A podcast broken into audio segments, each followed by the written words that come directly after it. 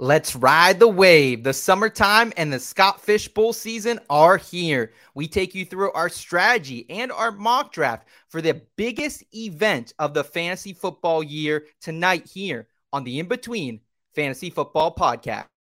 Cause I've been in tune, out of touch, coming off the bench, trying to shake the fun, check a stat line, see who's up, that over under hit too clutch. And I'm trying to avoid getting carried away with the jet sweep, sleeping on a trick play, predicting all of my moves like they seen every play. So I'm running it back, head down, get out of my way.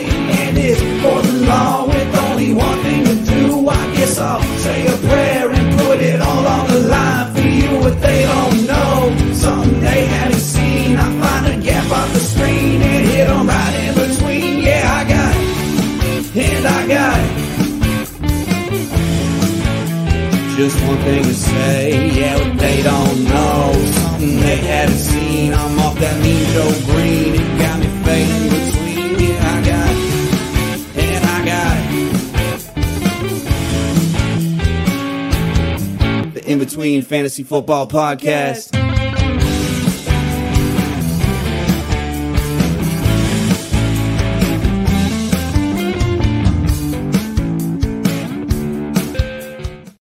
All right, all right, all right. It is June 13th, 2023. An electric evening at the In Between Fantasy Football podcast is underway. We are bringing you the good vibes as the season rolls on, as we continue to get closer and closer to those sweet, sweet drafts. I am Seth Woolcock. Tonight, I am joined by one of our guest co hosts of the show. He's coming to us live from an attic in Texas. He's our sneaky link, guys. Give it up for Eric Romoff. What's up, Eric? What's going on, guys? If Texas isn't hot enough already, cram yourself into an attic, and it is maybe the hottest place on the face of the earth. That's why we love you, Eric. You make everything steamy and hot on this program. We appreciate you being here, man. Also joining us tonight, guys, is a man who is an employee at Disney World. He makes sure when you go there, you're having an excellent time.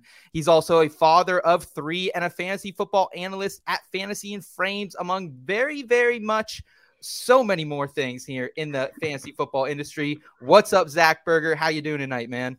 I'm doing great. I am not in an attic. It's more of a loft and it's air conditioned. I'm in the hot Florida, but uh, I'm doing it right with air conditioning. So I'm sorry, Eric. all all good here, man. All good here. Tonight on the program, I'm super excited to have both you gentlemen for our Scott Fishbowl mock draft and strategy discussion. We're also going to talk about some good news going around the sports world and just the world in general later on tonight in the show. I want to welcome in Kyle Scott, our audio producer in the back end. What's up, Jim? How are we sounding tonight for you, bud? What's up, guys? We're sounding fantastic as always. Can't wait. It's going to be a great episode. Hell yeah, hell yeah. We appreciate you, Kyle. I also appreciate the IBT family in the chat. They are stacking it already. Got Scott Rainier in the chat saying, Good evening, friends, on his off week as well. We appreciate you, Scott. We got Andrew in the chat saying hello there. Hey, Andrew, thanks for making us part of your evening, man. We got Rachel. Good evening. Good evening to you, Rachel. We got Royal Slade, of course, coming over from the 19th hole. Evening, all. Evening to you, Royal. Appreciate you, man. Albert as well. Good evening, IBT. Good evening to you, Albert. Griff in the chat. He's ready for some mocking, saying good evening, everyone, mm-hmm. as well. We got Gator saying, What up, guy? What up, Gator? I did a mock draft with you the other day, man. Excited to do another one here. We got Dick Sickles in the chat. And of course, Steven Johnson and Fantasy Sven as well. We appreciate you guys so, so much for tuning into the channel. If you guys enjoy this type of content, give us a little bit of a thumbs up action here. And if you're new, subscribe, come back, hang out with the fam. We got so much good content coming for you right now. We're talking fantasy every Tuesday night, 9:30 p.m. Of course, we have our PGA show that just starts off the night here on Tuesdays as well, and then our NASCAR program, The Back Road, on Thursday nights, and so much more goodness in between. So thank you all for making us a part of your week, and let's jump right into the goodness with a little bit of temperature check on the Scott Fishbowl season.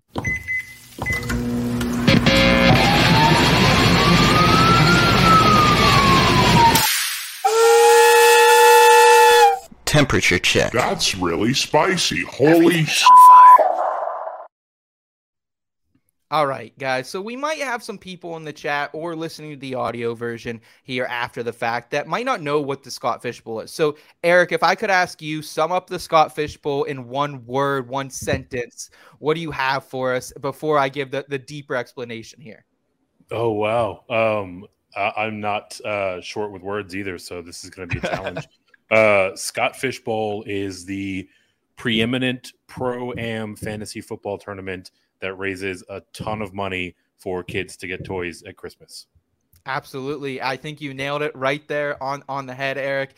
It brings together analysts, fans, celebrities, all in the name of charity. What charity, you may ask? That is Fantasy Cares, of course. They try to inspire other leagues to have a charity component of them and uh, also donate hundreds and thousands of dollars going towards Toys for Tots and other nonprofit foundations. So we're going to go ahead and put the donate link in the chat right now. If you guys have the ability to give, or if you want to share it around with your network and audience, please do so. It is greatly appreciated. Uh, we appreciate everything Scott Fish does for this community, this industry, and everyone out there he tries to help. Uh, and this is one of those leagues, Zach, that we come together. It is for a bigger cause but it's also one that makes your head spin from the moment you take your draft pick, the moment you sign up for that division, uh, because it is such an interesting league. So, uh, what is your favorite? Is there one thing in particular about the Scott Fish Bowl uh, when it comes down to actual playing of the tournament that, that you like most, Zach? Sure. I would say probably the, the best is the, the scoring and how I don't want to call it unique because it's not so much as unique as it is balanced, where Scott makes it so that any strategy can work or completely fail. So it's a lot of fun. Like we're doing this mock tonight, or just when you're in your real your real thing, you have no idea what strategy people are going for because you hear super flex and you're like, oh, I'm gonna go QB early. Then you hear, oh, yeah. it's a really insane tight end premium. Okay, I'm gonna go tight end early. Okay, now there's more carries involved, so I'm gonna go running back. So you have no idea what anybody else in your division is gonna do, um, and that just makes it a whole lot of fun compared to some of your more vanilla leagues out there. Yeah, absolutely, man. I mean, we've seen every type of strategy used in this thing, and anything can win. I think that's what we've learned over the years. Uh, we got Steven in the chat saying one word community. I love that. We also got Kevin Murray in the chat, Fancy Football Unlimited, saying community as well. So I think that's a great way to put it, fellas. We appreciate you guys. And we have Scott here asking, How's the tiny human, Zach? Uh, I know you're a new dad for what, the third time here?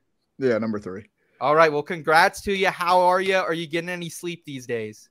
I, I haven't slept since the first one was born a full night of sleep. So we're going on six and a half years. But no, she just turned three months uh, a couple days ago. She's actually super easy, super chill. Uh, she's probably my, the easiest of my three as babies, and and the other two. I mean, they're they're wonderful. I love them too. They're they're pains in the butts right now. It's just that age. Um, they're exciting too. They're a lot of fun. But yeah, no, it, it's great when I can when they put them to bed and I can just get some some one on one time with her and just hang out. Um, but yeah, no, she's doing well. Awesome, man. Well, we appreciate that. Uh, let's get back into the scoring here. The the rosters. It's one quarterback, two running back, three wide receiver, a tight end, a super flex, and three flex. And we were talking about this before the show. The one intricacy here is if you're playing on my, my, fantasy league, one of the go old school platforms in this in this whole industry, uh, you're gonna have to not lock a kicker in. You don't have to lock a kicker into your lineup. You can play them in the flex if you prefer to. And kickers do score a shit ton of points, as Lindellians pointed out on Twitter to us last week as well in this new scoring. Uh, but if you're in, in sleeper, Zach, it looks like you're shit out of luck. It looks like you're playing a kicker each and every week, huh?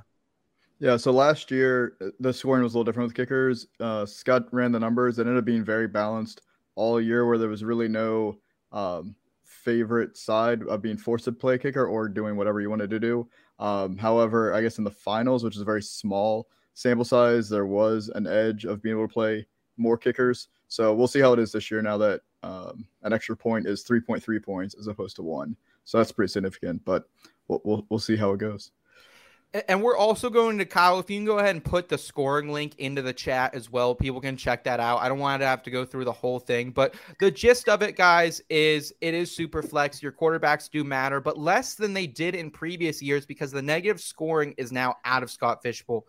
You were losing points for sacks, for incompletions, and for turnovers at that positions. I mean, there are weeks I throw out a, a Jared Goff two years ago and he'd get me negative points. Big Ben in his final year, same type of thing. That's no longer an issue. However, we do get rewarded for volume now in Scott Fishbowl. So I think that's something to keep in mind here, Eric. Uh, volume is king. We're getting uh, a quarter of a point for every carry. We're getting a point per first down, receiving or running. Uh, as well, you're going to get a full point for receptions now, and tight ends double that, baby. Extra point for first down and reception. How do you feel about it, Eric?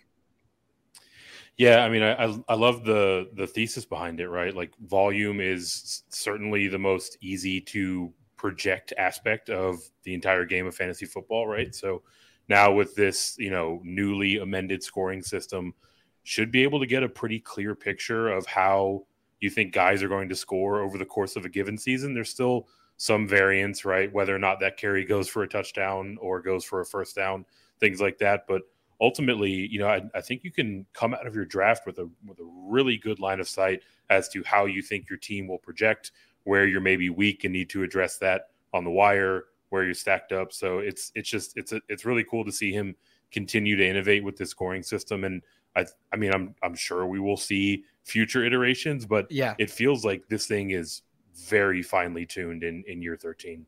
And I think year 13, more than anything, it opens up the gate, folks, for us to play any way we want. We don't have to be pigeonholed into quarterbacks early, tight ends early. We have a lot of different strategies that we're going to be able to throw out tonight. Uh, Dick Sickles saying in the chat, he just read somewhere on Twitter that kicker 12 outscored wide receiver 40 in this scoring format. Yeah, those those top kickers, man, they're scoring upwards of 17 points per game in Scott Fishbowl st- scoring. That's Brett Maher of the Dallas Cowboys who scored that much last season. So something to keep in mind. Uh, we have a lot of great analysts and fans fans in the chat tonight and in the draft. So let's go ahead and pull that up. I want to introduce each and every one of them before we kick this off. We got Steven Aroto in the 101 slot, Alex Mateo, uh, another Pennsylvania guy out there in the 102. We got Dynasty Griff, our own at IBT, manning the 103.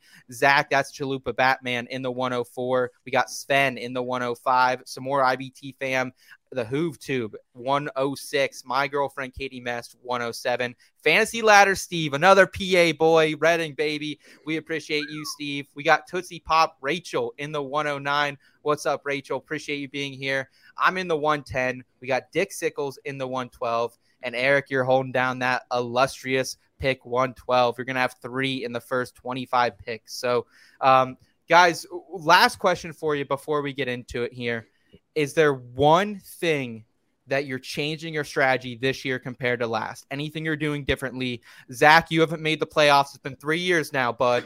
Uh, what are you doing differently here in 20, uh, 2023? Well, I've been the 106 the last two years, so mixing it up this year, going to the 104, and I picked that before we knew the scoring. I was just trying to get one of those top four quarterbacks. Now with the scoring, I'm looking at top three or Kelce. Um, I would not be shocked if Kelce does not make it to me at 104, and he could even go 101 with the way we have scoring now. Um, but yeah, my strategy is just to to continue to be flexible, let the draft come to me, and hopefully this year I can finally make that that uh the playoffs. there we go. There we go. Eric, what about you, man? What do you have for us? Uh, shout out to Zach in the 104. My first year in SFB 11, I was in the 104, and I had that exact strategy. I either wanted Kelce or one of the top three QBs. Yeah. Um, ended up with Mahomes, surprisingly enough. Um, and for for me, this will be my second year drafting from the turn from the 12 hole. Um, I think the things that I'm going to change are twofold. I, I tried to take more of a volume approach at tight end, just get a bunch of guys that are kind of in that middle class and stack up that tight end premium in my yeah. my flex spots as much as possible. That left me kind of limited on the upside. Um, and I went way too thin with my with my quarterback room. We were talking before the show. Basically, had to wait for Justin Fields to come on. Had some injury with Dak yeah. Prescott, and by the time this team was cooking, I was in too too deep of a hole to dig yes, out sir. of. So, going to go a little bit deeper with my quarterback room this year as well. Okay. I think my one thing, and again, we're going to put some more resources in the chat, Kyle. If you can unload those, we're going to put Linda's kicker scoring. We're going to put Scott Rainier of In Between Media. He put out a great piece that really showed how many points did everyone score using this scoring last season. Uh, and one thing, seeing that, I was pigeonholed. I, I wanted too many good quarterbacks early. I went QB, QB, and I felt like it left me uh, kind of struggling at times to, to play those flexes. So I'm going to try to go a little bit heavier on some skill players, running backs. I think they have a lot of volume uh, at the top of the draft that I'll be looking for. So without further ado, guys, let's go ahead and get this mock draft started. Uh, Stephen Roto at the 101. Let's see what Stephen does here. Uh, Eric, it seems like Jalen Hurts is really moving off the board here. That's where Stephen goes as well. And then Mahomes. Uh, what do you think of those first two picks? Anything out of the ordinary? No, that feels pretty standard issue, right? Um, at least in the mocks that I'm doing, it feels like it's Hurts and Allen as the consensus one two. Um, yeah. But obviously, you can make a very strong case for Mahomes to be uh, in the top two as Allen round, rounds out the top three in our mock, right? Yeah. Yep. Allen goes number three to Griff. And then, Zach, you jump on Travis Kelce. If he's there at the 104, is it an auto smash for you? Absolutely. So for those who don't know the scoring this year, it's basically a double tight end premium. So with a first down premium. So if Kelce catches a 10 yard first down reception, that's five points right there. He was second last year in receptions for all pass catchers, not just tight ends. He was number one for tight ends. Um, and I think he had what 40 ish more, 30 ish more first downs than number two, Mark Andrews. So he's, in my opinion, a cheat code in this uh, scoring format. Um, so I will risk it with my QBs coming back around, and I'll be set at Kelce. Love it. Love it. All right. Some surprises off the board after that. Lamar Jackson going to Sven at the 105. What does Sven know? Rushing quarterbacks are a premium here. Uh, Justin Jefferson at the 106 to Hoove. Joe Burrow, Katie 107. That's a great pick. If I'm at the 107, I get Burrow. I'm very happy with that. Justin Herbert off the board. The quarterbacks continue to come at 108. We're now with Rachel at the 109 here. Uh, anything out of the ordinary here for you yet, Eric? Uh, we got a couple position players. Ja'Marr Chase now off the board at 109. Uh, I'm up here at 110. Justin Fields on the board as well as Trevor Lawrence. I think those are the top two QBs. Yeah, I would I would tend to agree there. And so far, I, I feel like we're we're kind of working down the ADP pretty cleanly, right? um, you know, slight adjustment in uh, in in draft order. I'm I'm seeing yeah. Jefferson go a little bit closer to that 105 spot. Obviously, went 106, um, but you know, really, I I feel like we're we're we're kind of operating as as projected thus far, right? So. Uh, should be interesting to see. Usually, the back end of the draft is where things start to get a get a little yeah. bit more haywire. So, curious to see you click this button and uh, and take us to the turn. Yeah, and uh, I'm going to stay packed with what I've been doing at 110 most of the time. I hope no one from uh, the Philly live draft is listening, but I'm going to go Christian McCaffrey off the board here at the 110. Okay.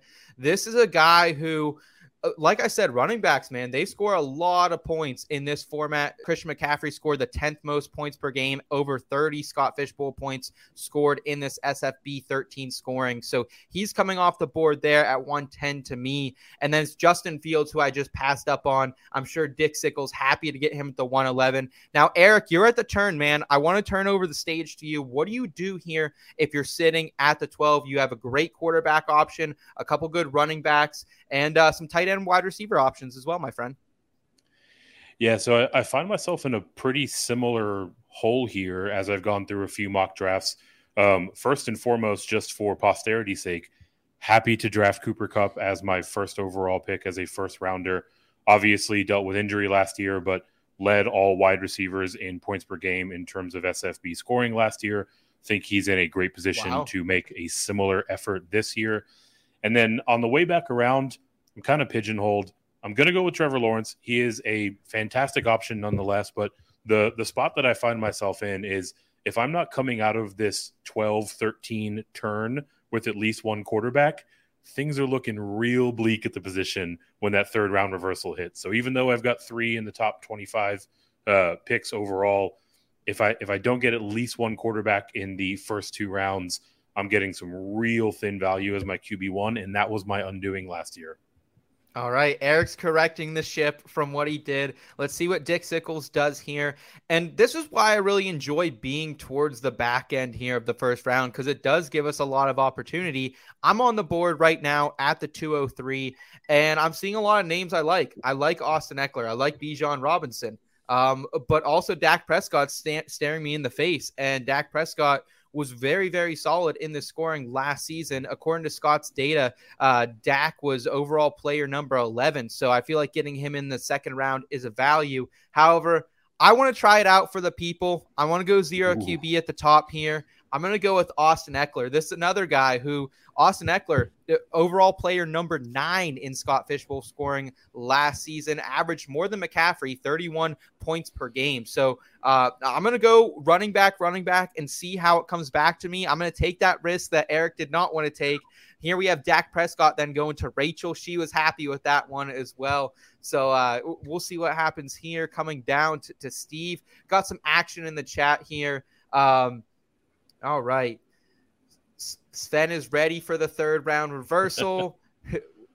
we got Scott or Scott Rainier in the chat saying biggest points per game bump for QBs with these settings, Dak Prescott. So yep. really nice pick from Rachel there. Maybe I'm regretting that just a little bit, but I guess we'll see how it plays out here.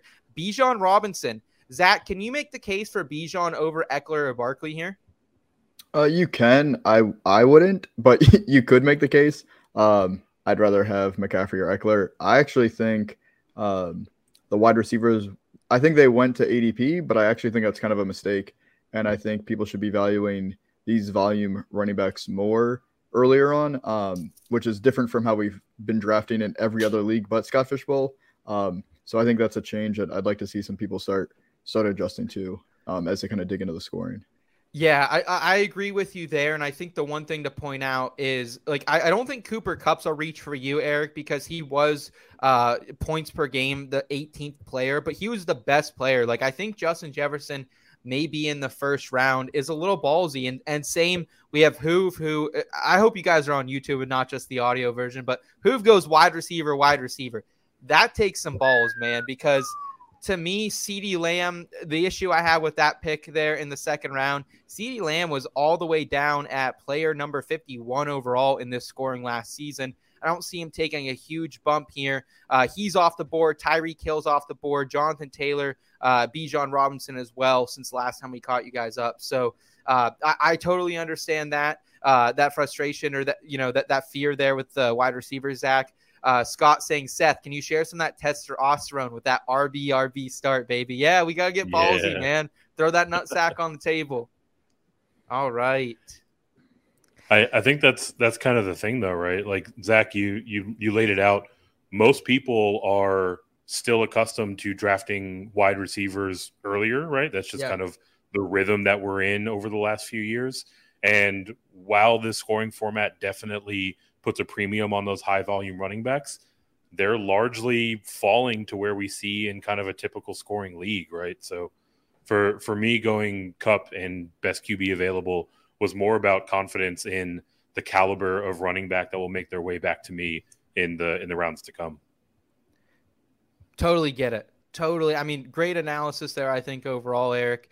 Um, I understand completely why someone would want to dodge wide receivers, but um, you locking in Kupp there at, at the 112, understandable. Uh, here we have Tua going off the board to Zach. Zach, talk about that pick a little bit. Tua, then Deshaun Watson, Mark Andrews kind of in this late second round. What's the rationale with Tua over Deshaun and some other young quarterbacks? Yeah, so I was looking at Tua and Deshaun. That's what I was deciding between. Um, I just felt like – Tua when he was healthy, which I know it's a risk with his concussions. Certainly. I mean, he was insane last year. I think people forget how good he was. And I also felt with some of his weapons, I could probably stack them a little easier um, later on. And I liked their, his weapons better from a stacking standpoint. And so that's why I just want to try it out with Tua. Because um, we're all projecting Watson to have a huge bounce back year, but we don't really know. Like I at least saw Tua play well last year. So in a mock like this, I want to just kind of see how it plays out with Tua. Okay. TJ Hockenson falls up, up Deshaun Watson the end of the second round. And that's interesting because that's right where ADP has him as well, guys. TJ Hockenson is a second round pick. These tight ends are going early now. Uh, I guess we can weigh a little bit more in on that discussion later here. But Eric, I want to get to you with the 301 here. You come back, you go Josh Jacobs. What's the rationale? Yeah, it's it's a lot of what we we were just discussing leading up to this pick, right? The the emphasis on high volume running backs in this year's iteration of the scoring system is critical. And you look at Josh Jacobs, he's a player that last year alone almost had 400 touches. Like for the last decade, we've been bemoaning how you know the the early 2000s running back getting you know 350 400 plus touches is a thing of the past and yet here we are josh jacobs 340 carries 53 receptions back to back years with more than 50 receptions and yet again we're looking at a guy that's going to be presumably playing on a one year deal as he got that tag and i think we're probably going to see them run him into the ground yet again and beyond that like i'm not particularly bullish on this uh, this Raiders offense, right? I think he's going to yeah. continue to be a focal point for their ability to move the ball. So everything that I, I liked about him last year projects really cleanly into this year, and that makes him an elite option in the scoring format. Well, and the skepticism here is welcome on that Raiders offense, man. We don't know what's going to happen with Jimmy Garoppolo there. Uh, a lot of question marks overall. Uh, we've talked about it a lot here on the podcast recently. AJ Brown follows up that pick here to the Gingerbread Man at the 111. I'm on the clock here. Uh, I went ahead and paused the draft for a second as we regroup. And this is one of those spots, man, where I feel like I have to send a flyer out at the 3 3. I feel like I have to, you know, strap up, boys, get ready for a journey and I think that journey is Anthony Richardson here. I really think that's Ooh. where we are. Uh, I think how many quarterbacks do we have off the board here, Eric? Like th- about 12 already, would you say? Yeah, about a dozen. Yeah. So th- the rationale on Anthony Richardson is simple. Looking at this scoring from last season, as Scott pointed out in his data, uh, the, the rushing quarterbacks, they do well. Jalen Hurts, QB one, overall player one. Josh Allen, player number two. Lamar Jackson, player number six. Fields, player number seven all the way down at player number 28. We're right now, we are at pick uh, about, I think this is 27. I think we're at pick 27. Player number 28 overall was Marcus Mariota. Marcus Mariota did not have a great year. Threw for about 2,200 yards, 15 touchdowns, and ran for about 400. I think that is very doable for Anthony Richardson on a points per game basis. Um, I think the ceiling is a top 12 player, and I'm getting it here in the third round. It's risky, uh, but I'm going to load up on that volume stat here with Anthony Richardson. So, uh, yeah, we're doing it, boys. Uh, would love to hear any feedback from you, Zach. What do you think? Bold, uh, but it is a mock, so l- this is the time to test it out and let's see how you feel about your team.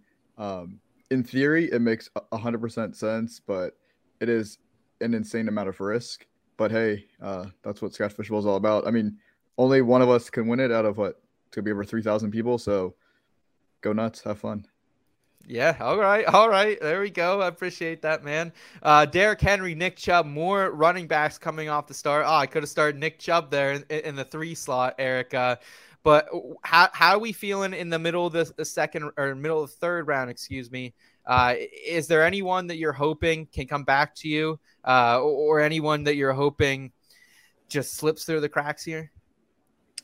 Uh, I'm not going to name names because I would like for them to make it back to me. Um, but there there is a, a, uh, a, certain range of player that I've been finding myself pretty happy with at the four five turn. Um, you know, going back to your Richardson pick, man, I I don't is know it, if I can get behind it. Is it ball like, too ballsy for you? I mean, look, he's he's got top five upside, right? Like we look at the second half of the season with Justin Fields, and you can project a pretty similar path for Anthony Richardson. But you also mentioned the uh, the the floor there with Mariota as someone who had to wait for that second half of the season with Fields last year and had Mariota as my QB two. Yeah, I mean, yeah, player number twenty eight overall is fine, but almost the vast majority, at least, of the players that are ahead of him in that scoring range are all quarterbacks. So you have a positional disadvantage if you're getting Mariota production out of your QB two, nevertheless QB one. So, I mean, you, you got to swing for the fences, especially when you go with that high T running back, running mm-hmm. back start. Mm-hmm. But I mean, your your your ass is in the wind if things don't break your way. yes, sir. Ass ass up in the wind here. Stefon Diggs, Amon-Ra St. Brown, Davante Adams, and Kyle Pitts are the next picks. You took Kyle Pitts here. Zach, talk about that pick a little bit. I was hoping maybe he could fall back to me here in the fourth round, but I mean, the, the, the sky is the ceiling for this guy. Yeah, I was struggling looking at a bunch of different positions, trying to figure out what I wanted. And my next pick is not that far away. So I was like, you know what? Let's just knock out some tight ends real quick. I mean, like I said, the way the scoring is, it it's almost a cheat code um, if you get the right tight end. So I felt very safe with Kelce. Let's go a little riskier with Pitts, and um, I don't have to look at tight end for a while. Love it. Love it. Garrett Wilson, Jaylen Waddle next to off the board. Eric, how do you feel about the bully tight end strategy? I've used it in the past to success and my my my falter. Both, you know, I, I, have had good success and, and not so good success with it. Um, how do you feel about that strategy here? I mean, I, I know we're only three rounds in, but I mean, thus far, probably like Zach's team the the most, right? I mean, you've you've got the cheat code in Travis Kelce just head and shoulders above everyone at his position and right there at the top of total scoring in this format and Kyle Pitts, right? Like we have to we have to keep it we have to keep the the context in mind with him, right? Like in terms of the trajectory of a typical young tight end in this league, he is doing fantastically well, right? We just did that thing where we heaped all these expectations on him. Yes. And so everyone drafted him early and they're upset. But the the reality is like if if Kelce and Pitts just hit the median point of their projection, he's probably got two top five scorers right there on on his team. So, I mean, absolutely swinging for the fences, and obviously, you know, the the floor is much higher with Kelce, so he's mitigating some of that risk on the pit side. It's Just fantastic pick. All right, he likes it there. We got DD in the chat saying hello, handsome. Hey, DD, how you doing tonight? We appreciate you making time for us. Uh, we, we got Rhamondre Stevenson, Breece Hall, Tony Pollard off the board, and then Kirk Cousins to old Zach. Zach, you you didn't want to wait on that QB two. What do you like about Cousins?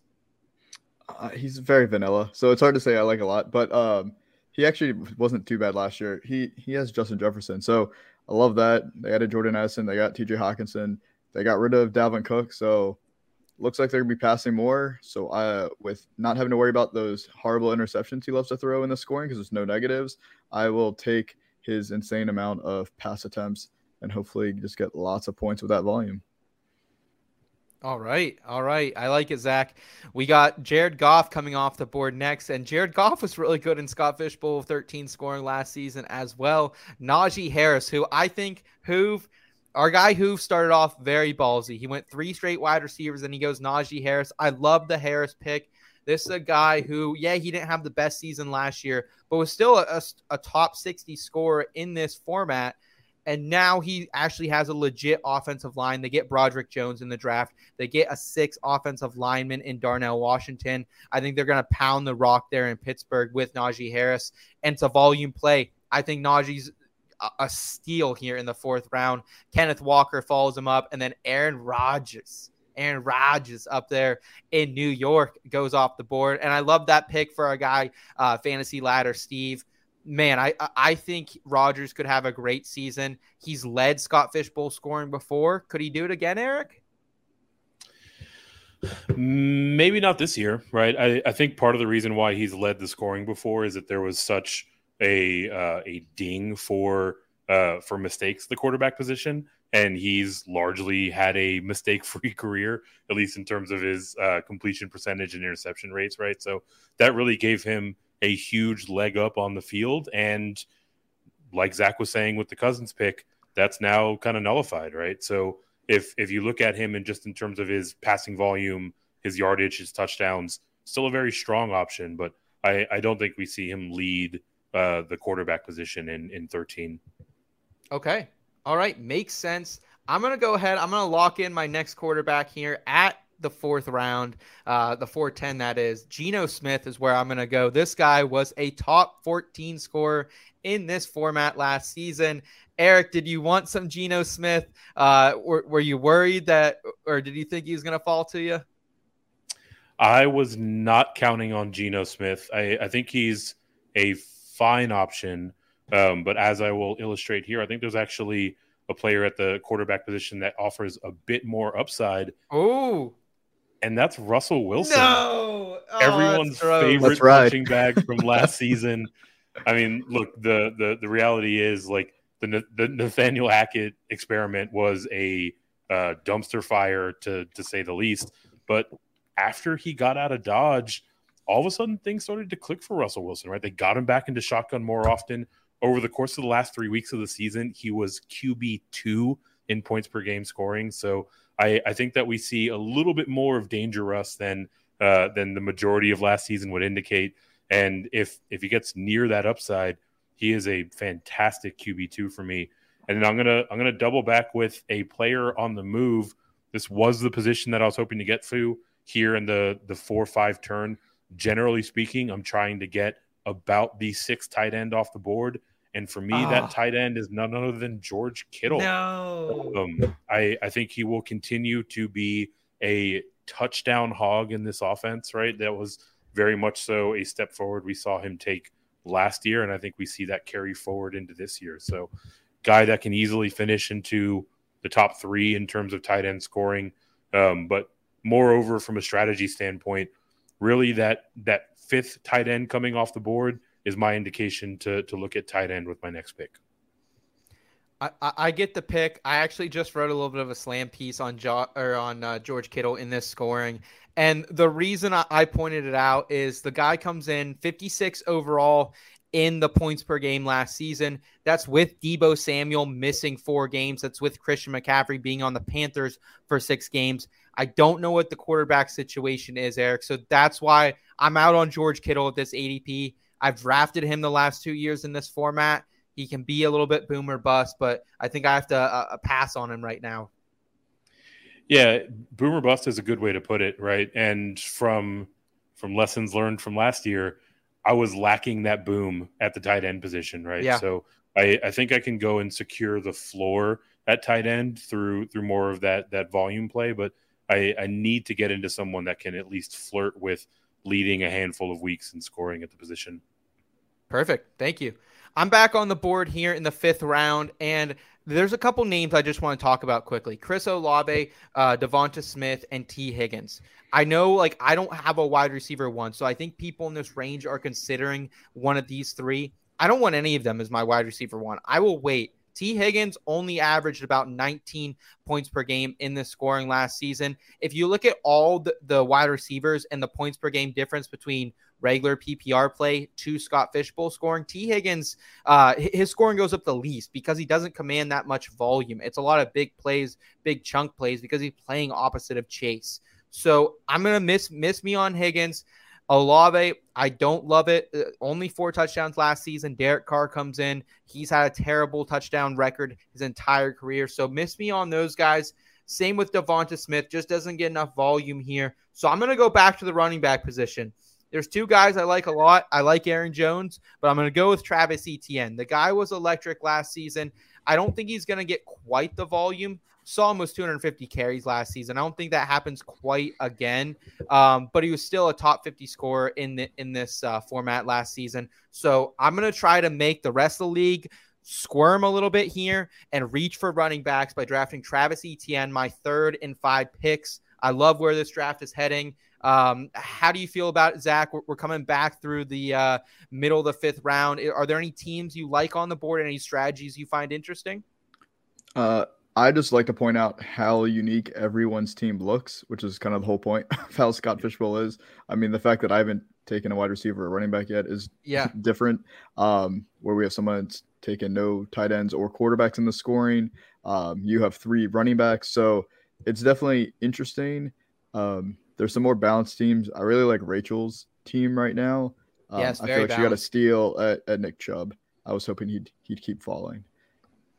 And Dallas Goedert she got in the fourth round, which Dallas Mhm. was really, really good in this scoring. He was a top 50 player as well. So, yeah, I like that play as well there. Uh, here we're coming back. Tee Higgins goes off the board. Steve, did you not hear anything I just said about Tee Higgins, Jim? did you not hear anything I was just saying? I was trying to protect you, man, but we appreciate you nonetheless, Steve. Uh, we, we got Sven in the chat saying he took Russ at 110 last year. Guilty as charged as well. I don't think I was at 10. I might even been at 11, but same same thing here. Uh, Katie back on the board. Katie has an interesting team here as we look at it. Eric, she has two wide receivers. She has her quarterback and a running back. Um, but it's Ken Walker, eh, which he could be losing some volume this season. Obviously, Katie didn't read my article slamming him as well, but she disregards it. She says, "I'm going Darren Waller. Uh, tight ends, they're rolling here." Eric. Oh, Pat Freiermuth. Oh, just punched me in the face, Hoove. He's going. Uh, yeah, uh, this uh, go ahead. this is this is precisely why I'm looking at a tight end once five have gone off the board, right? Like Yeah. that sixth one officially starts the run, and people are paying up for you know fairly pedestrian performance at the position, right? Because those those that don't have one yet are gonna gonna start looking at some pretty ugly names and reaching a bit more. So thus far, while you disagree with the player that I picked, I was between him and Yeah. Waller for what it's worth. Um, you know, I, I think the the strategy is playing out to to script. Yeah, I, I'm right there with you, and I love that pick of Pat Freiermuth. I bet Hoove's going to target Kenny Pickett later, not to give up his strategy, um, but but I, I, I think he just wrote about this stack article. Um, however, the one thing I want to say about Freiermuth, guys, he was tight end seven in regular PPR scoring. That was with two touchdowns. He has positive TD regression coming this season. Kenny Pickett give him another year in this offense. Hopefully, Matt Canada can get his shit together on the play calling as well. But I really like that that pick there from our guy Hoove. We appreciate it. Uh, Joe Mixon, J.K. Dobbins, Aaron Jones. The run is coming. What do you like about Dobbins, Zach, that, that makes you want to go after the Ravens RB? So, I mean, it. I know they've changed the offensive coordinator, but having Lamar Jackson back there just makes their running back that much more dangerous. They have a great offensive line, and Dobbins started to look pretty good towards the end of the year. He started to get his burst back. I think now with a full offseason, healthy, getting back in shape, um, I think he's kind of being overlooked. Or uh, he's kind of a. It's hard to say it's a sleeper where he's going, but he kind of feels like a sleeper Mhm. at, at his position. Um, so I just feel like in this scoring format, uh, he could be really dangerous. Love it. Love it, man. All right. We got a couple more wide receivers Chris Olave, Devonta Smith going off the board, and Steven. He's got an interesting team here as well. He got Hockenson in the second round there, went QB, QB in his first three picks. Uh, beside that, he goes with Devonta Smith here. What does he do here? Eric, do you want to take a guess? Oh man, I think he's probably looking at another wide receiver. I mean, obviously the stack between Smith and Jalen Hurts was pretty clear. Pretty dirty. Um, yeah, pretty dirty. Yeah. And I mean, look, coming out of the first four rounds with with Ramondre Stevenson, you're feeling pretty good about uh, a hero RB kind of strategy, right? So I don't think that Steven's going to take the bait on the running back run um, as he comes and gets Keenan Allen. Because I mean, you can you can feel good about the volume that Stevenson is going to pick up, especially now that we have James Robinson out of town in New England, right? Um, you know, not that he was necessarily a huge threat for touches, but one less mouth to feed is always a good thing for the lead RB. Yes, sir. Absolutely. Drake London, Calvin Ridley, the current wide receiver one for the Falcons, and the former go off the board here. I like both those plays a lot. Cam Akers. Oh, you're getting risky now, Zach. You're risking it for you're talking like a Florida man, getting rowdy down there in Broward County. What what's the play there with Cam Akers? So I know it feels weird with ADP, but we're throwing ADP out the window for for Scott Fishbowl.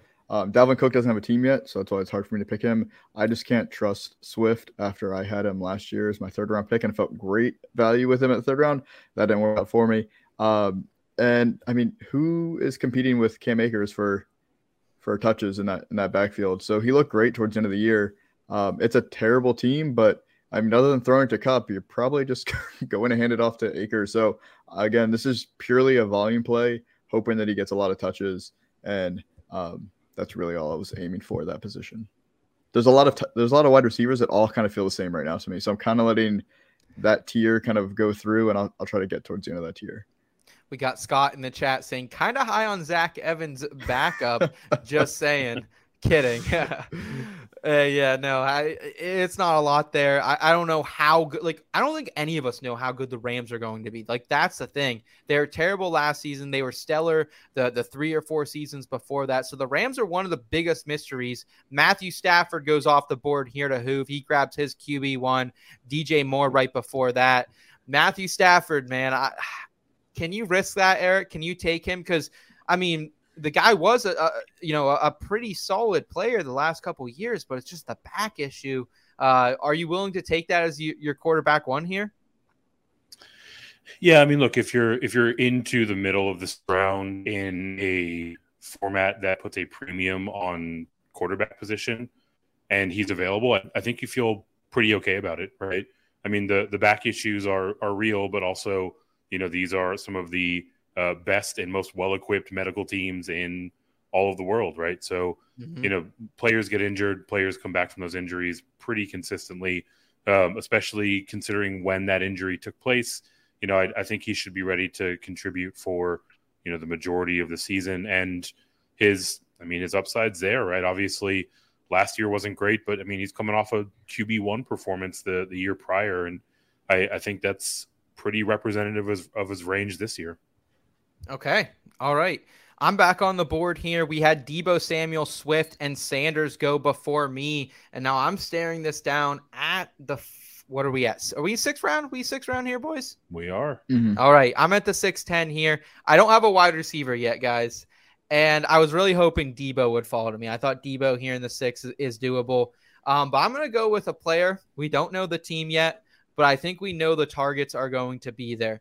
Last year, in just nine games, DeAndre Hopkins, 96 targets for the man, over 10 targets per game. We're playing in a league right now that favors these wide receivers that are going to get some volume. So I'm going to lock in DeAndre Hopkins at the wide receiver one, and I feel good about it, getting all the way down here in the sixth round. Um, Eric, Zach, any thoughts on Hopkins? Thumbs up, thumbs down. What are you guys thinking? Man, I'm I'm feeling I'm feeling a little nervous, right? Oh, your- Eric doesn't like your my squad. Your your team has a ton of upside. As I get gut punched with the the Jeudy pick going right before me. Um, I mean, look if if everybody clicks and hits their upside, you've you've got one of the premier teams in your division and pretty clearly a playoff team, right? But I mean, DeAndre Hopkins is having a hard time finding work, and he's going to Oh, visit low volume teams like the Titans and like the, The Patriots, Patriots. right? Like hey, the Bills need a wide receiver. Apparently, here's these what we're these aren't exactly prolific passing offenses. So I mean you're you're inheriting a lot of risk, but that's that's the name of the game, right? Like you want to win any large field tournament and you're you know you're gonna have to swing for the fences. Um, I need to scramble. Thank No, you for the yeah, you're good. pause. Yeah, went went ahead and paused that for you, Eric. And I understand the concerns on Hopkins. My thoughts are maybe he does end up somewhere like the Bills. Still, still, we we've heard the DeAndre Hopkins news or the Stefon Diggs news that he's not at mandatory minicamp. So maybe there's some issues. Best case scenario for you, Zach. Where do you want uh, D Hop to land, and where do you think he ultimately does land? For fantasy, best case scenario is the Kansas City Chiefs um, because he can be their alpha wide receiver uh, playing next to Kelce. And anytime you're playing with Patrick Mahomes, I mean, he's made he's made how many uh, wide receivers that aren't that good look plenty good. So definitely him. Uh, the worst case scenario, which I could see most more realistically, is someone like Tennessee or even the Patriots because it sounds like he's still trying to get paid. Which good for him. I hope he does get paid, but um, those teams that are chasing Super Bowls don't have the cap space anymore for him. Totally, totally. I like it. All right. I love the picks Eric just made. Amari Cooper, super solid. I was hoping he would come back to me. And James Conner. James Conner is a force to be reckoned with. He's going to get so much volume this season. It's not even funny. So I, I, I absolutely love the play there, Eric. Evan Engram falls him off the board. And boys, will someone talk me out of the Michael Pittman stack with Anthony Richardson right now? Someone hold me back because I either want to go there or Christian Watson. Uh, Eric, do you have do you have a preference? Do you have any guidance here?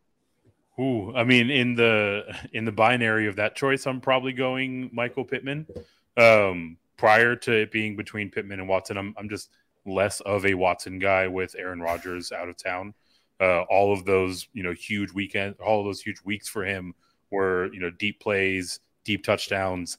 Don't know if Jordan Love is going to be able to replicate that, at least not in his first year starting.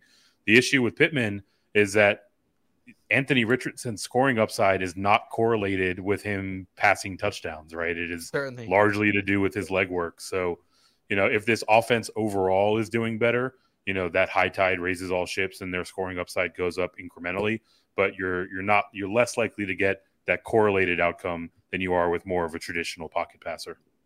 Yeah, and I think I think the thing here is I I see maybe like can you do worse than four touchdowns? That's what Michael Pittman had last season Fair. with a bunch of scrubs under center. So I think if that's the floor, I will take it here as my wide receiver two, getting him in the seventh round. Um, but totally understand like my team is ballsy right now. Like my team really is like I'm either winning this fucking Scott Fishbowl, folks, or I'm getting damn last. So we will see uh, what happens. Alvin Kamara comes off the board uh, right behind Terry McLaurin. I love the Alvin Kamara pick, guys. I think that's a really good one um, here in this seventh round. This is a guy who, let's keep in mind, Kamara had what two touchdowns last season. He's in for some some touchdown, uh, positive touchdown regression as well. So I like the the Kamara pick there uh, from our guy Fantasy Ladder, Steve. Katie, you're on the clock. It is running down. I hope I hope she doesn't make the wrong wrong pick here. She goes Bryce Young, gets her quarterback too. I like it. Uh, still a lot of good options, honestly. I, I, think at quarterback here, Zach, we got Derek Carr, Jordan Love, C.J. Stroud, Kenny Pickett, a couple young gunslingers. Um, would you mind having one of these guys as your quarterback too? No, I think the way the scoring is with no neg- no negatives, um, I think it is uh, beneficial. However, I would prefer someone like Richardson, though the value is very different from Bryce Young in the seventh, um, just because Richardson does run.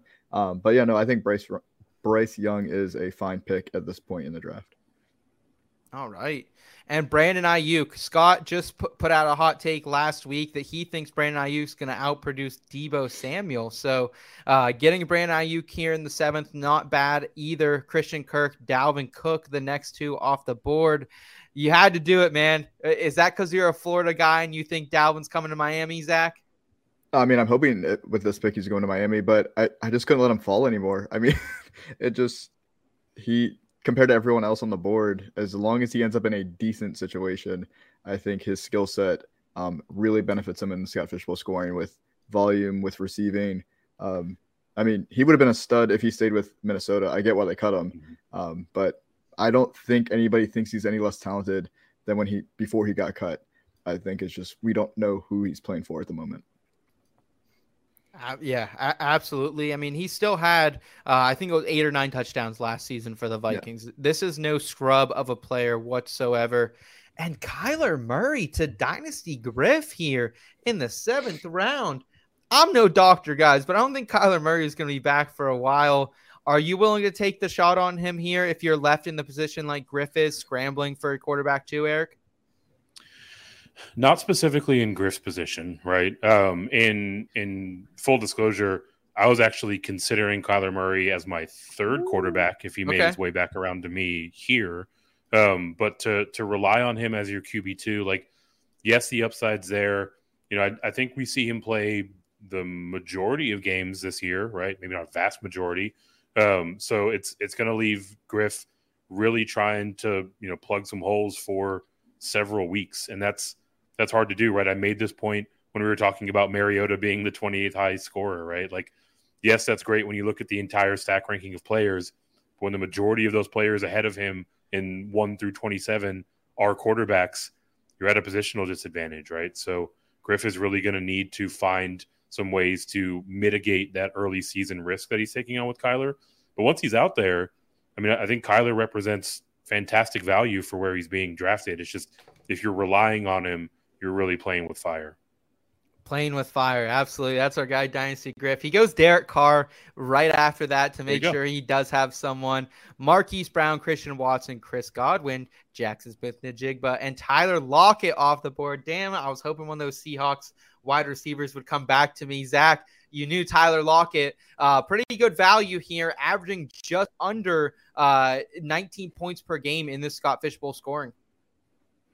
Yeah, I actually, I would much prefer Lockett over Jackson Smith-Njigba. I know, I think Alex was an auto pick on that one, but and just the way the ADP, ADP has it in the app right now, he went ahead of Lockett, but I don't see Lockett coming off the field.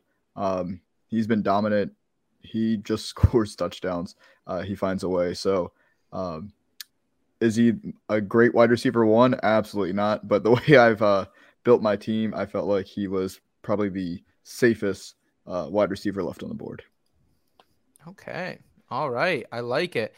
Uh, Dalton Schultz comes off the board next. Alexander Mattison, who, I mean, you just got to mute this guy's name on Twitter right now. It is absolutely crazy the, the takes being thrown out. Uh, Javonte Williams, Mike Evans off the board as well. And then Rachel is here back up.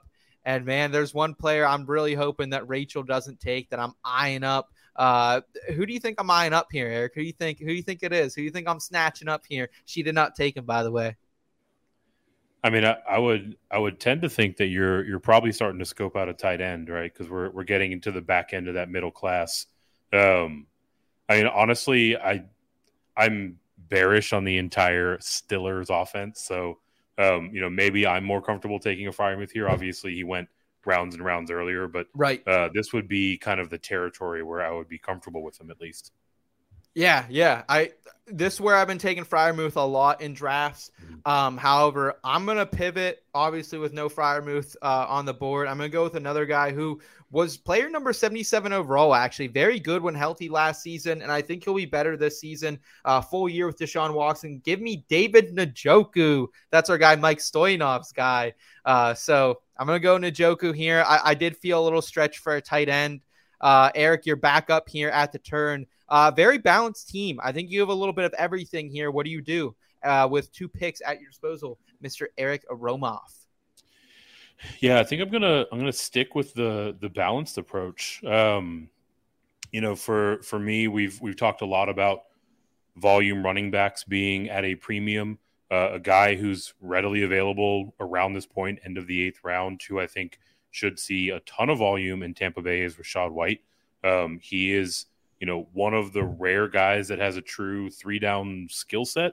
And there are a ton of vacated carries and targets out of the backfield. So, you know, really like him to take a bit of a step forward as he gets more run this year. And that run carries all the more premium in Scott Fishbowl. And then I'm probably going to take a bit of a risk here, but I'm comfortable with it as my wide receiver three. I'm going to go with the wide receiver one for the Tennessee Titans because they're not going to sign DeAndre Hopkins and go gross. with Treylon Burks. Ew, ew. He's a, got uh, asthma. The, He's gross. yeah. Stand, stand up for all all the wheezing kids out there, right? Treylon Burks getting his conditioning right. I mean, it's it's not going to be a high volume passing offense, but that is more of a consideration as a counterbalance to the two wide receivers I have, right? Kupp and Cooper are going to see piles of targets. If I can get the guy who's going to be the leading pass catcher in their offense in Treylon Burks. That brings a bit of upside for my WR3 spot. Okay. I'm going to also take some WR3 upside. I'm going to go with a rookie out of Los Angeles. Mm-hmm. Give it up for Quentin Johnston. And I think this is the perfect time in this. What we're in the, I think the ninth round right now, eighth round. Um, this is a perfect time for Quentin Johnston because he is someone who if it happens to go the way it's gone the last three years and the Chargers wide receivers are injured, Keenan Allen, Mike Williams, they have been banged up. Uh, Quentin Johnston could be the wide receiver one or at least the wide receiver two for this team at some point. And we saw Joshua Palmer step up and and deliver in spades last season. So I think Quentin Johnston gives my wide receiver three some upside there. Uh, Zach, we haven't really talked about a lot of rookies. How do you feel about uh, the, these rookie wide receivers in this format? Uh, are you a little less bullish on them because of the volume that they, they tend to not grab? I'm definitely less bullish on the rookies for wide receivers in this format. Just exactly what you said. Um, I don't. I think long term, especially if we're talking like dynasty, they all fell into like really good situations. But short term, a lot of them have to climb that depth chart unless there's an injury ahead of them. And I don't know if you have time to wait for that to happen um, in a because I mean, for those who haven't played Scott Boy before, the regular season is only 11 weeks, so it's a lot shorter than your standard leagues where um, every game really does make a difference when it comes to trying to make the playoffs. So um, they're definitely a lot a lot riskier than in other mm-hmm. normal leagues. Yeah, it's a great point, and you can't trade them. You can't trade them either, so you're kind of stuck with them. You're pot committed. And I've had really good success with rookie wide receivers in the past. Um, I think I drafted Justin Jefferson his rookie year in Scott Fishbowl in like the ninth or tenth round, and obviously we know how that worked out. But last season I drafted Christian Watson, and I was kind of stuck with him all season long. Zach, I think I actually dropped him before he broke out, and then I had to scoop scoop him back up when he did. Um, so we have a couple, a slew of them going off the board now. Uh, we have Jordan Addison, Jahan Dotson behind Mike Williams, and then David Montgomery. I did uh, speed up the timer a little bit. Diontae Johnson to you, Zach. You're, you're believing that positive touchdown regression, a guy who caught zero zip zacha to touchdowns last season. You think he's bouncing back?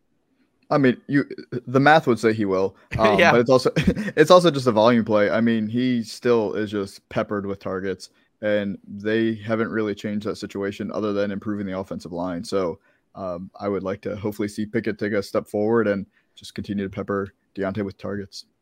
Okay. All right. We got AJ Dillon, Trey Lance just came off the board. Any any thoughts here on Trey Lance at all? Uh, like you're taking him here and hoping what he gets traded, Eric? Is that what you you would say if you're taking him here in, in, the ninth round? I mean, I think realistically, you're taking him here and hopes hoping that he wins the job, right? Um, you know, I, I think if he's getting traded out of San Francisco, it's likely because someone else wants to, you know, look at him as a developmental piece for their bench. So he's probably not getting a ton of run this year if he does get traded. Mm-hmm. Um, so you know, if you're drafting him, you're you're buying into some of the reports that we're seeing out of camp that you know he's taking more of the first team snaps and kind of progressing along. Right. Um, for whatever reason, he has the same MVP odds as most starters in the league. Um, you know, yeah. Matt Stafford, Kirk Cousins. Yeah. yeah. Um, so you know, Vegas seems to think that he's starting caliber. So I, you know, I, I don't hate the pick, but to your question, I, I think his highest likelihood of starting games is with San Francisco, and even that is a relatively thin likelihood overall. Okay. All right, I love it. We got Isaiah Pacheco, Kenny Pickett, Antonio Gibson, James Cook, Elijah Moore to Zach, uh, and then we got Samaje Ryan, C.J. Stroud off the board to Hoove. He had to uh, didn't end up getting the stack he wanted, but but he uh, still very good uh, consolation prize for him. Zach Charbonnet, George Pickens, two guys I was hoping would fall back to me in this round, and Michael Thomas. Oh my God, I'm on the board. I am flustered. I've been sniped multiple times this round. Oh god. Oh god, boys. I do not like this at all. Um, oh shit. Yeah, this ain't good. This ain't good, boys. We got we got double snipe back to back. Um, I'm rolling up. Full upside. Jameson Williams, baby. I'm not gonna have him for Ooh. six weeks, but uh, you know, if, if, something happens and he gets back and I, am in contention, maybe I'm making a run with JMO. Um, I go JMO here. Dalton Kincaid goes next. Eric, you're back on the board for two. Limited time. Who who you going with? Uh, so I'm going to start off with Mac Jones. Um, Scott, I love you, but I hate the fact that you are banging the drum for CJ Stroud in the chat because that is absolutely who I was hoping for yeah. to, to, fall to me here uh, at, at the next turn. Um, but ultimately, I, I think Mac Jones has the inside track to start all of the games in New England, and – that's hard to come by. So happy to get him here. And then I'll go with a bit more upside at the wide receiver position. I'm going to go with a guy that could be the wide receiver one in Kansas City. Kadarius Toney. reports out of camp are they think he can make that type of leap. We saw him get integrated into the offense more as the season went on after he got over his uh, hamstring injuries that plagued him in New York. So, you know, if if he ends up being the you know the the primary pass catcher in Kansas City, we obviously know that that that carries a ton of upside, and that's exactly what I'm looking for out of a, a wide receiver four. All right. I like the play for the third quarterback. I'm going to follow suit as well with Desmond Ridder and uh, Marcus Mariota, guys. He was a, a you know 28 overall in this scoring. I think Desmond Ridder is probably at this point better than uh, better than Marcus Mariota is going to be. So I went with, uh, with, with Ridder. So I'm thinking hopefully I can get some rushing upside there. Jimmy Garoppolo, Justin Tucker off the board as well as we shift Hughes here. Boys are, are like I feel like we've entered a tier. I think like with Zach Charbonnet coming off the board. To be honest, I felt like we went down a tier. Like that was like the last guy, him and Pickens. I was like, oh, I'm hyped to get those guys. I think now we're kind of taking shots, and I think you have to kind of take your favorite shot at this point. Would you agree, Zach? Absolutely. You're in that position of go get your guy. Um, who do you kind of see as some potential? Um, and you're kind of also figuring out based on how your the beginning of your draft went, where are you kind of weak at now? Like, are you just gonna hammer the strength, or are you gonna try to balance it out now as we take these uh more uh just long dart throws? Yeah, yeah, absolutely. Everyone at this point probably has like one one flex they're trying to fill. Mostly one flex or one position. So it's kind of how do you want to build that? Do you want to go with a safe player here, Eric? Do you want to take um, we got a lot of cool names on the board. We got Juju Smith Schuster, who probably going to be a little bit of a volume hog up there in New England unless D Hop goes there. Uh, might might see something similar from Jakobi Meyers out in Las Vegas. Do you tend to go with someone like this, those volume hogs in this range, or are you targeting high upside players, the OBJs, the Gabe Davises of the world? Yeah, I, I think it really comes back to to Zach's point, right? It, it it boils down to the the texture of the team you've put together, right? Um, you know, a lot of my early picks were guys that you know are projected to see a ton of volume. So I feel super comfortable swinging for the fences in these middle to late rounds, right? On the other side of the fence, your team carries a lot of upside. it carries a ton of risk. Yeah. Right? Yeah. so sir. you know these later rounds it, are are where I would go for kind of the you know the unsexy picks that should see a, a pretty decent floor, right? So really depends on on how it all comes together. And Eric, that's absolutely what I've kind of been doing uh, in a lot of these Mhm. mock drafts. Once we get towards this 12th, 13th, 14th round, uh, this is our last round on, on the mock tonight. But yeah, I, I'm targeting guys like Juju. I'm targeting guys like I, I I know I might get sniped here if I say it, but Allen Lazard. I love Allen Lazard this season, linking back up with Rodgers. So that's like those are the receivers I'm targeting here. Uh, we, we got Greg Dulcich, Cole Kmet, Sam Laporta. Love that pick. Jamaal Williams off the board. Rashaad Penny, Bateman, Young Ho Who to Chalupa Batman. You, you, you expecting a bounce back from uh, your guy Koo down there, Zach? Well, the offense seems to not have um, Mariota anymore, so that's cool. And they play in a dome, so that's also awesome for a kicker. So, and they're in one of the weakest divisions, so Okay. that's where I'm targeting my kicker. Okay. We got Katie on the board. Don't fucking take Allen Lazard, Katie. Thank you. Do it. Thank you. We might have some problems if if she took Allen Lazard. She goes Tyler Bass, Michael Mayer, Juju off the board. It's coming right back to me, baby. Alan Lazard. He's fallen into my lap here. I love it. I'm gonna he like he might be my all in this year. Like we haven't done the all in episode later. I hope you guys join us for that. Uh, but Allen Lazard might be it because because I love him at this value here. Final pick of the draft over to you after Daniel Carlson goes. What are you doing, Eric? I'm probably going to go a little bit earlier than I would typically draft this player, but um, still reeling from the Jerry Jeudy sniping. So I'll go with Courtland Sutton and get a little stacky with Russell Wilson to, to round us out. Typically, I've been able to get him about a round and a half later than this, but I mean, when you get into these middle or late rounds, like you know, a, a round of ADP or so, especially when you're on a turn, is somewhat trivial. Yeah, 100% agree. Courtland Sutton. Uh, never thought I'd see the day when he's going in the 11th round of Scott Fishbowl, but here we are. How the mighty have fallen. It's just Uh, make believe. Let's go ahead, guys. Let's round out the show. Uh, we'll talk more. We'll dissect this eh, probably in an article that we're going to throw up on the website with this Scott Fishbowl mock. But I really appreciate everyone who tuned in, uh, was a live stream partner with us, making sure we didn't have any auto picks. So we greatly appreciate that, getting some good data for the people. Let's go ahead and round this episode out with a little bit of good news.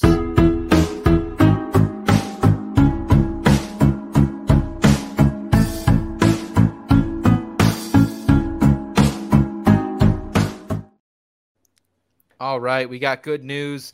We are getting locked and loaded here. Zach, we want to bring the good vibes to Scott Fishbowl because that's what it's all about, man. Do you have a good news story of the week for us, my friend? Yeah, so this just came out yesterday. I think it's been out for a little bit though. Um, I don't know if you guys heard about the four Colombian children that were found alive in the jungle after they were there for five weeks. Their plane crashed. Yeah, so it's insane. So um, all three adults died, which obviously is unfortunate. That's not the good news. Um, but these four kids, um, they are from an indigenous community, so that helped them kind of survive the terrain, figure out food and all that. But still, five weeks is insane. Here are the ages of the children: 13, 9, 4, and a 12 month old baby. All four survived. Um, How so long? how long were they? Were they by Five, five weeks. It took two weeks for the like the military search crew to even find the wreckage, and then from there they kind of followed a trail of of um, stuff that the kids left behind. Um, but yeah, so that's how remote it was. But yeah, it, it's a crazy story. And I think the one thing that I, I take away from that, and thank you for sharing that, Zach. That is a great story. I had not heard of that. Um, I think the one takeaway here is like kids are so much smarter than we give them credit for. They kept a, a baby alive for five weeks. Eric, I- I'm stunned, man. This is incredible. This is great news. I mean, I am a grown ass adult with a job and resources, and I don't even know how I kept my 12 month 12 month old alive, right? So, shout out to these kids. I mean, look, kids kids are super resilient and fantastic advice for the parents out there, right? Don't uh don't baby them too much, right? Make them make them put Mhm. their clothes on, make them grab their own food because if they're telling you they can't, just point to this story and be like, look, you can do anything. I believe in you. Go get your own goldfish. I appreciate that, man. Good looks. Eric, what do you have for us? Good news of the week. Uh, kind of on a similar front, uh, maybe not as um, awe-inspiring as Five Weeks in the Jungle, but uh, I just heard this today. Actually, it was reporting out of Rams camp. They had a special visitor uh, visiting Raheem Morris, their defensive coordinator. It was a three-year-old boy that apparently he saved from drowning in a pool in Las Vegas over Memorial Day weekend. Um, so, public public service announcement: if you are going to be at a pool with your kids, keep an eye on them. Maybe don't bring them to a pool in Vegas, but that's a story for another day. This kid unfortunately fell in. He was under the water and actually drowned. His uh, his heart stopped, and Raheem Morris was part of the group of people that pulled him out of the pool. And because of the training that all NFL staff have gone through recently due to the Damar Hamlin incident, was actually familiar with applying the AED device that brought this kid back to life, started his heart again, and now Wow. Wow. That is incredible, man. Shout out Raheem Morris. Shout out the NFL and the training staffs and everything they're doing to implement this types of stuff. Um, Zach, p- pools, obviously, pools, water in general. Uh, we just heard about Peyton Hillis as well, and he kind of went through a similar experience. I think it might have been in the ocean, even. Uh, what do you think about this story? And what do you think about water in general around small kids? Because obviously, it can be a little frightening. Yeah, yeah. Peyton Hillis, that was back in early January. Um, but they just had the the news. He had his, I think his maybe his first interview, um, Yeah. talking about the, the whole thing. So that was insane. Him saving his kids out of the um the rip current, um, and then he almost died himself, but he was able to survive, which is awesome. Um, but yeah, so someone with three young kids myself, uh, I put my first two through swim school, uh, survivor classes, and all that kind of stuff. We live in Florida. There's lots of bodies of water, but yeah, it is Nice. definitely important to always uh keep make sure that you always have an adult watching um, a kid at all times. Make sure you, you know who is responsible and uh, there is no miscommunication with that because all it takes is one one second can can change everything. So definitely very important. Appreciate that, man. Appreciate that insight there. Scott in the chat saying, I just took first aid CPR training yesterday. shout out. Everybody should take that training if you can. Absolutely, man. Absolutely. We all got to get in there and do that good work. I'm going to round us out with some sports news here. And it's Nikola Jokic, guys, from the Denver Nuggets. He showed us it's okay to be true to ourselves. This guy, after the fact, I don't know if you guys saw the videos, he's spraying the champagne bottles and he doesn't look like he's having that much fun. Like he doesn't look like he's a partier or, you know, that he's really embracing the moment. But at the end of the day, between that and his interview, when they said, Are you excited for the parade? He said, When's the parade? They said Thursday. He said, Oh, I got to go home. I don't want to do that. Like he's very much 100% him. And I think that's the message here. If you ever happen to get a platform, whatever that is, whether that's the In Between Fantasy Football podcast, another platform, be true to yourself. Be true to yourself always. That's what we try to do here on the podcast and at IBT in general.